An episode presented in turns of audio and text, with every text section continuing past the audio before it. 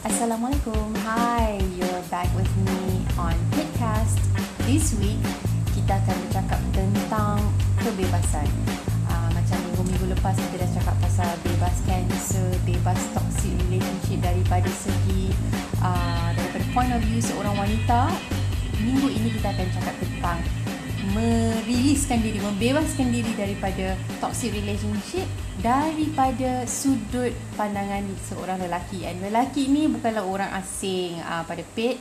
Uh, dia adalah adik Pet sendiri namanya Syafiq.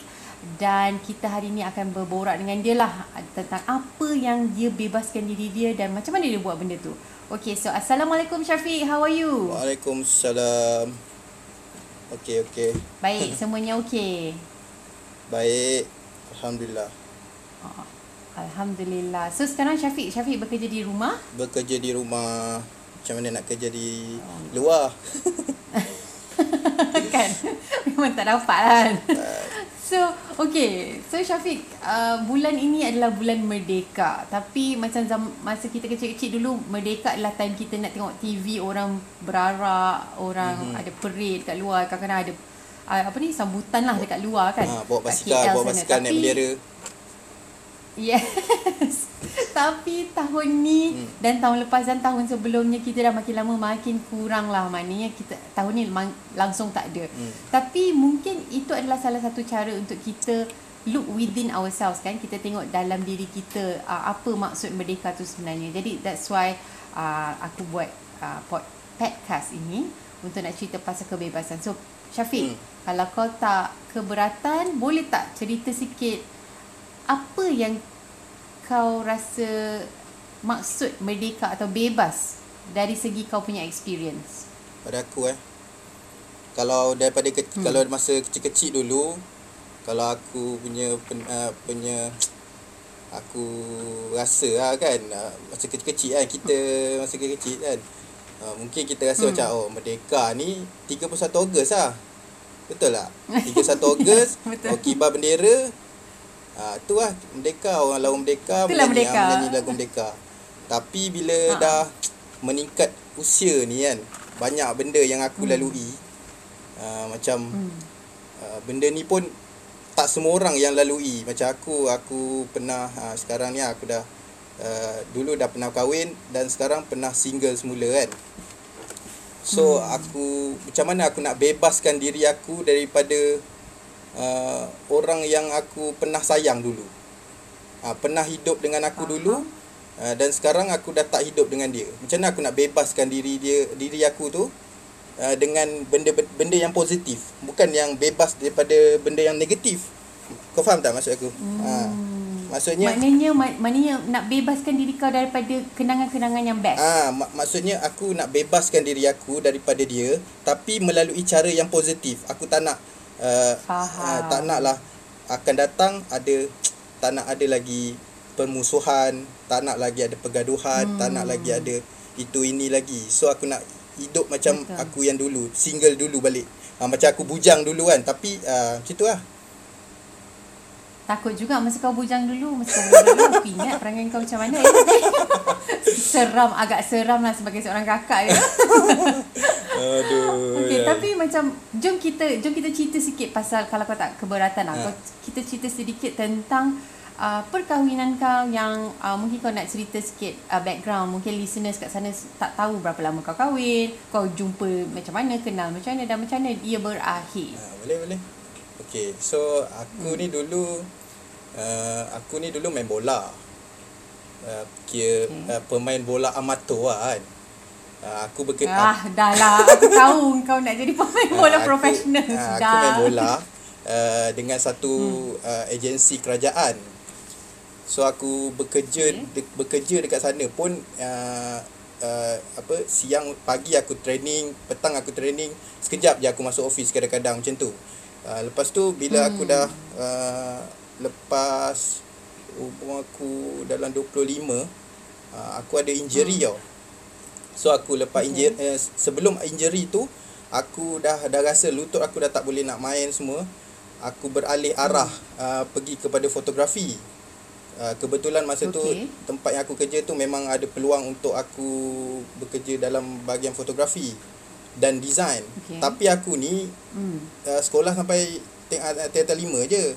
Itu pun ponteng ke berapa Hmm. banyak kali. Ponteng kan? Aku tahu. Itu semua aku tahu Ah, tapi aku tak ada belajar apa-apa basic pasal fotografi, aku tak ada basic pasal uh, design semua. So nak hmm. tak nak aku kena pergi kelas, aku ambil kelas sendiri, kursus yang berbayar semua uh, untuk aku belajar benda-benda macam tu lah. Uh, Hmm. So aku bayar untuk pergi kelas macam tu lah Aku sendiri lah pergi kelas yang khusus-khusus yang sendiri So aku pun hmm. uh, dalam masa yang sama Bos aku masa tu aku, uh, dia dia dia bagi aku untuk peluang untuk aku berkhidmat sebagai ni lah fotografer uh, dan designer lah dekat satu company kerajaan ni. So bila okay. daripada situ aku uh, dah ada duit semua apa semua so aku uh, kira ber, pada pada aku berjaya lah. Aku tak tahu lah pada Hmm. pemikiran orang lain aku ni macam mana kan. Pada aku masa tu aku berjaya lah. Hmm. Tapi bi- biasalah Hmm. umur 25 26 bila ada duit sikit Hmm. leka lah. Oh, okay. uh, so uh, bila masa tu aku pun ada berkawan berkawan dengan uh, ex wife aku ni. Masa tu aku tak fikir Mhm. panjang uh, aku kenal masa dia buat show. Dia ni seorang penyanyi. So dia buat show masa Okay. dekat aku punya event. So aku aku yang aku yang set up event company tu semua. So aku kenal dekat situ oh. lah. Oh. Okay, Hmm. okay. Eh, cerita ni memang betul aku tak tahu. Serius. Hmm, memang aku okay, tak- cerita-cerita tak lagi cerita pun. sama. Hmm. Okey, lepas tu aku aku jumpa dia, aku kenal dia tak sampai berapa lah. Tak sampai setahun. So aku ambil Okey. keputusan untuk kahwin lah. Uh, sebab mm-hmm. sebab sebelum ni aku terlalu liar. Aku tahu. Uh, aku Itu aku Ah, tahu aku ya. terlalu liar. Adik sendiri you guys. uh, so yang yang aku jumpa yang ni, so aku ambil keputusan aku cakap aku nak berubah sebenarnya. Aku nak berubah so aku nak kahwin terus. Alhamdulillah. Aku tak nak lah Okay. banyak lagi perangai aku yang akan aku buat kan. Ha, so aku Yeah. aku Tapi time tu wife wa- ex-wife tu umur berapa? 21. Wow, okay. Hmm. Tak tahulah di Jadi dia pun time tu baru menceburkan diri dia dalam bidang uh, nyanyian lah hmm, kiranya kan. sebelum tu dia dia dia menyanyi tapi dia tak lebih kepada dia tak menunjukkan diri kat uh, ni lah uh, TV. Dia buat backup Okay. singer, uh, dia buat belakang tabir punya kerja lah. Show-show kecil Hmm. lah. So Hmm. selepas selepas kahwin uh, barulah dia ada dapat peluang masuk ke satu program reality mentor kan. Hmm. Uh, so daripada situ uh, lepas dah kahwin tu aku uh, banyak dugaan lah. Macam contohnya okay. aku kena di aku uh, terpaksa diberhenti bukan diberhentikan. Aku terpaksa uh, berhenti kerja uh, se- Okey. sebabnya aku nak kena dihantar ke tempat lain yang terlalu jauh, Jauh. jauh. Ah, kena apa, macam posting Ya, lah betul. macam tu kan. Ah, betul. Po- Hmm. Uh, mungkin sebab uh, adalah konflik uh, politik punya ni lah hal lah sebab aku terbabit dengan Faham. bukan aku terbabit dengan politik sebab aku dulu fotografer untuk seorang ahli politik dalam company tu Ah, dalam syarikat faham. uh, agensi tu lah Okey, so dalam Hmm. masa macam tu aku terpaksa uh, nak buat, buat dua- buat pilihan lah nak sama ada nak berhenti ataupun nak pergi uh, Hmm. tempat tu lah jauh lah uh, Sarawak ataupun Sabah aku rasa tu saya tak ingat. Lepas tu so aku Jauh, pun berhenti ah macam tu aku berhenti aku terpaksa cari kerja lain lah. Hmm. Aku cari kerja lain uh, dalam masa yang sama lepas aku kahwin lepas lepas kahwin tu kereta pula hilang. Uh, Yes. So Aku rasa aku uh, ingat. kereta Ah, ah. hilang macam-macam lah dugaan. Uh, tapi Hmm. masa tu uh, wife aku tu dia baru je lepas habis habis habis program reality tu dia menang lah. Uh, dia Okay. menang dapat nombor 3 lah. So Hmm. Aku masa tu aku pun masa tu tak ada tak ada kerja. Aku buat Grab. Hmm. Aku buat Grab. So dalam masa yang sama masa dia pergi ada show semua aku pun pergi jadi dia punya manager lah manager yang tak bertauliah lah Ah, Manager yang uh, tangkap muat tangkap lah. muat ah kiranya. tangkap muat sebab masa tu sebab aku masih mencari-cari nak apa aku nak buat Ya, Hmm. ya. Muda lagi Muda kan? lagi. Nak try macam-macam. Ah, Ah. bukan nak try sebab aku tengah jatuh Ya, faham, Ah, faham. so aku tengah Tapi bagus ah. lah kau macam terus ter, kau terus terfikir macam okay lah, you know what, aku tolong wife aku at the same time insyaAllah dapat duit juga Ya kan? betul Macam-macam lah It's juga Aku buat Aku it's buat the best grab option, Lepas tu ah. Dalam masa yang sama Yes. Aku buat design untuk uh, Freelance lah uh, Hmm. Freelance pun aku buat Macam-macam lah hmm, Tapi Fotografi, aku ingat time tu kau buat juga fotografi kalau orang panggil kan? Ya betul uh, So Hmm. lepas tu uh, apa aku banyak-banyak benda lah aku jatuh lepas tu duit sewa rumah aku tak boleh nak bayar uh, so aku kena move Hmm. move uh, daripada rumah yang ag- agak besar ke rumah yang biasa uh, dekat Hmm. dengan family wife aku rumah tu bukan bukan Okey. satu rumah lah so dekat dengan situ lah uh, so Jadi jiran lah. iya betul so Adakah itu, adakah ini titik permulaan kisah yang eh kuat pula aku gelak kan tapi adakah ini titik kisah yang tiba-tiba menjurus kepada kenapa korang berpisah iya betul betul, Ah, betul. ah, yes Hmm. mungkin kau boleh cerita sikit pasal pasal tu kalau kau tak tak kisah I mean, kita tak nak cerita you know ter- terlalu, terlalu mendalam Hmm. tapi maybe just Yelah, listeners yelah. nak nak faham Yelah, ah, mungkin sebab dulu kau. aku ada duit. Ha, so hmm. dulu masa aku kerja, aku ada aku ada pendapatan yang uh, agak agak kukuh. Dulu pun aku sebelum sebelum aku kahwin tu pun aku ada buat bisnes. Aku ada kedai dobi. Uh, lepas tu aku ada Yes. aku ada berniaga uh, aku buat printing, aku ada car wash.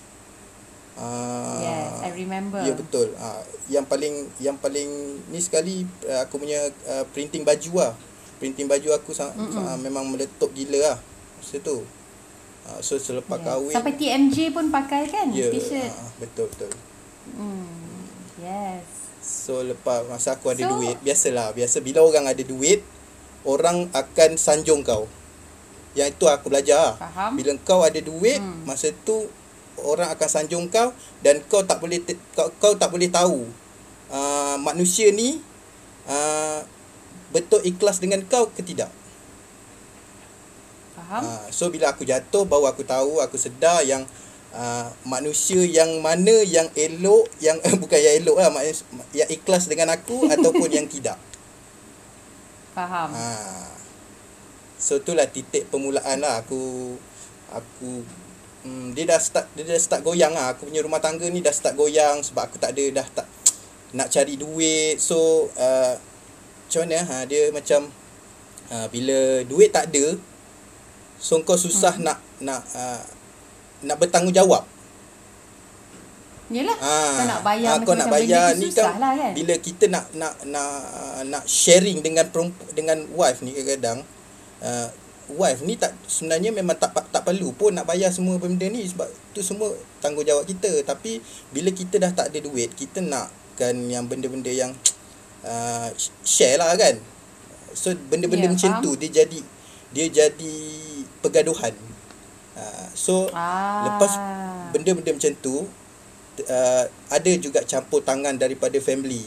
Family belah uh, Family wife. uh, uh, so Sebab aku ingat uh, Family belah kita memang tak ada Bukannya kita tak kisah Tapi Because this is your life. Kau dah adult Kau dah Betul. besar kan Time tu macam Takkanlah kita nak masuk Campur kan. Jadi uh, Dari situ pun Maybe after this Kita akan borak Lebih lanjut Tentang macam Apa yang kau rasa toxic Tentang uh, Campur tangan keluarga hmm. Okay, tadi kita dah borak tentang macam mana bibit-bibit awal uh, relationship kau dengan ex-wife. Uh, boleh tak aku tahu masa kau cakap kau dah pindah ke rumah uh, dekat berdekatan dengan rumah uh, ex-in-laws kau. Uh, time tu dah berapa tahun kahwin? uh, satu tahun satu tahun lebih Oh, baru Ah, lagi lah ah, time tu. ah, baru lagi masa tu ma, wife aku baru baru ni lah baru mengandung Ah, hmm. okay, okay, okay. Masa time tu Miu Medina punya ni kan, uh, akikah tu semua, remember tak? Time tu kan dia pregnant kan dia datang. Ah, ya kot. Ah, okay. So, uh, bila kau cakap tentang uh, dah mula goyah because hmm. of satu adalah financial lah sebab time tu ekonomi tengah uh, was quite bad lah. Not just you lah. Aku rasa macam everyone else masa time tu was quite bad kan. Hmm. Uh, ekonomi. Uh, jadi, uh, dia, I mean, boleh tak kau ceritakan apa lagi yang kau rasa macam mungkin uh, toxic? Maknanya, yelah wang tu memang I think semua couples pun akan ada masalah tu in, at one point or another. Hmm. Tapi kita nak cerita pasal the toxic relationship ni apa yang kau rasa uh, toxic other than duit? Oh ni kalau aku pada aku punya pengalaman campur tangan family lah. Campur tangan family hmm. tapi bukan family aku, family aku ni uh, memang kau pun tahu lah kan bapa aku uh, hmm. uh, apa semua memang dia bukan tak campur tangan dia uh, so kau dah besar kau buat hal kau uh, nak bergaduh ke nak apa mm. kau urus sendiri uh, sampai sekarang lah kan mm. uh, lelaki kan pula tu uh, tapi yang masalah pada aku uh, family belah wife aku lah ex wife aku uh, mm. so bila uh, bila bila kita bergaduh sikit kan pasal-pasal benda-benda macam ni so dia terus dia terus dia dia tak berbincang dia terus balik rumah mak dia hmm. uh, so bila bila bila dia balik hmm. rumah mak dia uh, dia jadi benda tu lagi besar lah uh, benda tu jadi besar bila hmm. orang tua dia ingat Afsal asyik bergaduh je ni kan uh, so masa hmm. tu pula aku financial aku tengah problem uh, so lagilah dia hmm. pandang serong pada aku uh, sampai yeah. dia tak bagi anak dia balik rumah. Padahal sepatutnya oh. kau kena suruh uh, anak kau yang dah kahwin balik rumah rumah aku lah kan. Uh, so benda macam tu uh, mungkin aku tak tahu apa cuba, yang uh. dia orang fikir pada aku. Aku pun tak salahkan dia orang uh, apa yang hmm. dia orang fikir sebab masa tu aku hmm. uh, aku bekerja tapi aku baru nak start balik hidup aku. Aku baru dapat kerja balik dekat satu company uh, buat design apa semua kan so aku hmm. nak yeah, betul. Baru nak build balik kan? Uh, but the, the the good thing is that Syafiq bukannya because kau ni adik aku. Of course uh, because you are my brother lagi aku nampak hmm.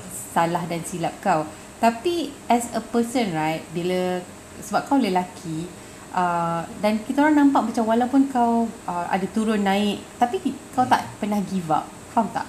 So macam that is something that I think it's admirable lah. Sebab kebanyakan perempuan yang aku dengar dia orang complain ke apa benda is usually the man tu tak ada inisiatif. Dia tak ada usaha. Maknanya katakan kalau dah terjatuh terduduk dia macam terus, oh ya. putus asa dan uh, ah terus lama pula tu. Mungkin kita akan ada time kita down mungkin kita mengambil masa sebulan dua bulan kan kadang-kadang tapi even masa satu bulan dua bulan tu kau buat grab Faham tak? So macam pada aku it, it, It's a good thing lah Pada aku So uh, So daripada yang Daripada saat yang kau cerita yang Dah ada campur tangan keluarga Dan semuanya Bilakah Masa yang kau decided Okay you know what Let's move on Tak payah dah Kita lama. sambung Bila? Uh, aku Lepasnya hmm. lahir anak aku um, Umur anak aku 4 tahun hmm. Eh sorry 4 bulan uh, wife aku dah keluar daripada rumah dan tak tak hmm. Balik. Empat bulan lepas pantang. Uh, macam tu lah. Betul lah. Empat bulan lepas pantangan. Uh, lepas pantang macam tu lah. Dia dah okey hmm. lah pantang semua. Yes. Dia keluar rumah. Dia, dia keluar rumah bukannya aku tak tahu pergi mana. Pergi balik rumah mak dia lah. Sebab ada perselifat, pelisihan faham. Uh, gaduh nah. sikit gitu. So dia terus balik dan tak balik terus rumah aku. Dia angkat kain baju semua. Uh, so tinggal lah aku hmm. dengan anak aku yang tak ada aku ni dengan tak ada pengalaman nak basuh berak budak nak pakaikan pampers nak buat susu uh, dan anak aku juga putus susu umur 4 bulan putus susu badan uh, so Allah. okay. hmm. Kenapa ke, kau rasa at that time masa masa perselisihan faham tu kenapa wife tak ambil baby tu? Sebab dia rasa aku boleh aku boleh aku boleh jaga budak uh, anak aku. Sebab aku ni walaupun kau nampak aku ni nakal daripada daripada uh, daripada ni remaja kan. Uh, ponteng sana ponteng sini aku uh, liar Ah. sikit kan. Tapi aku dengan anak aku Ha. jadi apa sekalipun aku dah cakap pada diri aku aku tetap aku pertahankan anak aku. Ha. Sebab sebab Faham. ha. Eh tapi tapi Syafiq memang kau dengan anak-anak kita orang semua kan macam sebelum Hmm. kau ada anak kan aku dengan Kak Iza dah ada anak. ha aku memang Kau suka memang kita orang boleh nampak memang Hmm. suka budak-budak. Hmm. Ah, kau memang rajin melayan, kau memang lemah lembut, Satu kau tak ada macam garang aku. macam aku dengan Kak Ija.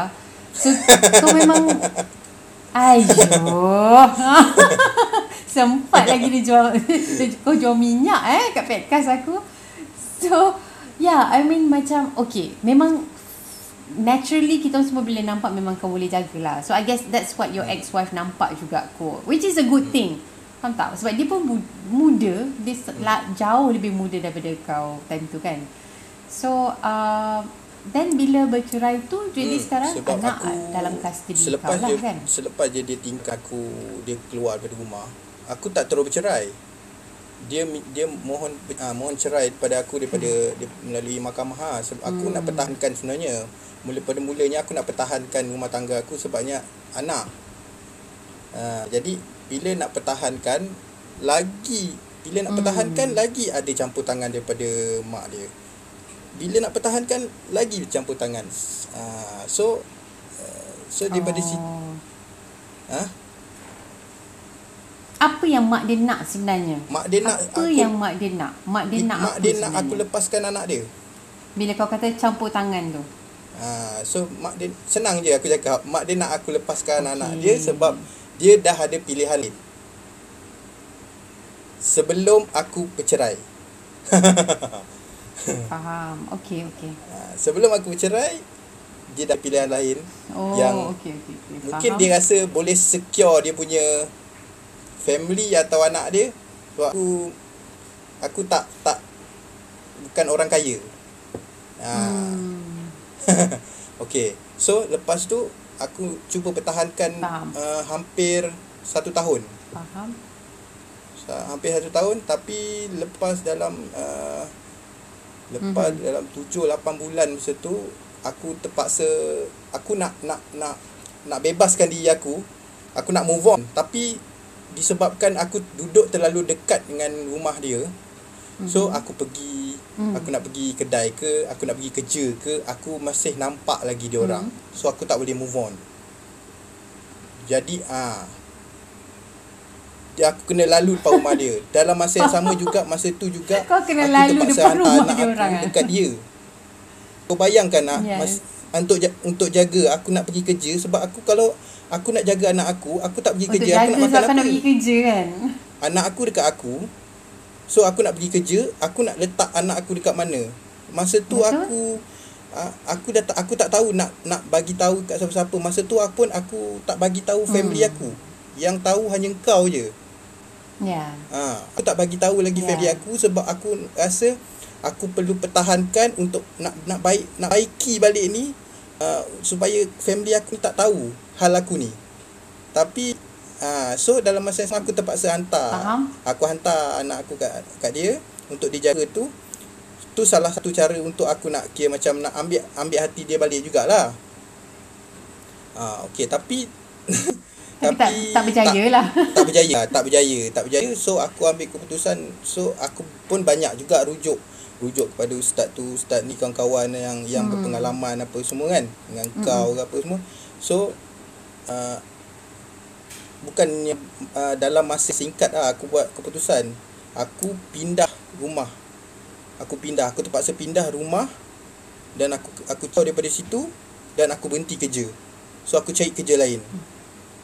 Uh, so aku kena uh, aku pindah rumah daripada situ uh, aku terpaksa cari kerja yang senang untuk aku boleh boleh boleh dekat dengan anak aku dan dekat dengan rumah Hmm. aku yang baru.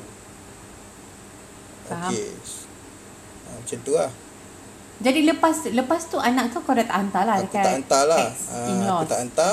Aku hantar aku aku aku adalah ada orang yang baik hati yang uh, dia cakap dalam golongan, dalam golongan kawan kawan-kawan aku juga ah, dia yang cakap uh, aku, aku kesian dengan kau dia kata. Uh, aku pun memang dah kenal anak kau aku dah kenal kau aku nak jaga anak kau. Hmm. kau ada duit ke? Kau tak ada duit aku tetap nak jaga anak kau. Kau nak bagi apa? Terpulang pada kau. Ha, orang Nice. macam tu ada juga. Itulah kan it, itulah juga yang bagusnya ada support Ah. sis- system sebenarnya. Sebab kadang-kadang keluarga kita kita jauh. Faham tak? Macam uh, abah kau dekat Johor and then you know kadang-kadang kita keluarga semua jauh-jauh. Uh, tapi kawan-kawan kita tu sebenarnya yang membantu kat keliling. Kita perlukan kita perlu support each other in any way we can kan?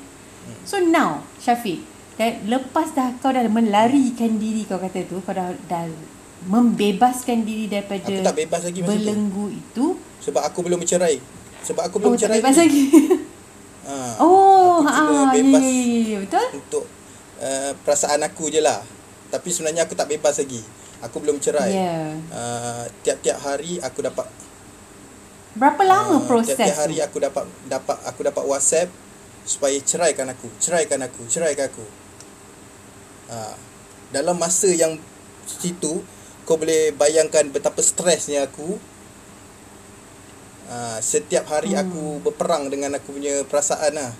so adakah bila dia kata ceraikan aku tu itu adalah main uh, request dia ataupun dia ada selitkan Ah, sekali tak. dengan anak Dia memang nak anak. Mhm. Ha, aku tahu situasi uh, family dia macam mana. So aku rasa aku berhak untuk ambil Hmm. tanggungjawab tu untuk aku jaga. So aku pertahankan. So Syafiq, untuk akhir kata, uh, I just want to say that I'm very glad, I'm proud of you and your ex-wife on how you guys are doing right now. Apakah kata-kata terakhir untuk untuk pendengar di luar sana tentang iktibar yang Syafiq dah belajar daripada pengalaman ini? Jadi lepas uh, lepas lepas uh, apa yang terjadi tu semua kita tak terus bercerai. Kita banyak uh, dah berlarutan semua mungkin dah lepas satu tahun lebih baru kita berpisah. So kita dah berbincang banyak kali berbincang apa semua. Uh, jadi baru kita buat keputusan uh, berpisah secara baik dekat mahkamah.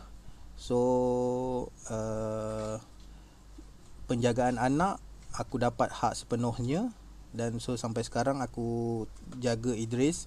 Uh, tapi kalau tapi bukannya aku jaga seorang.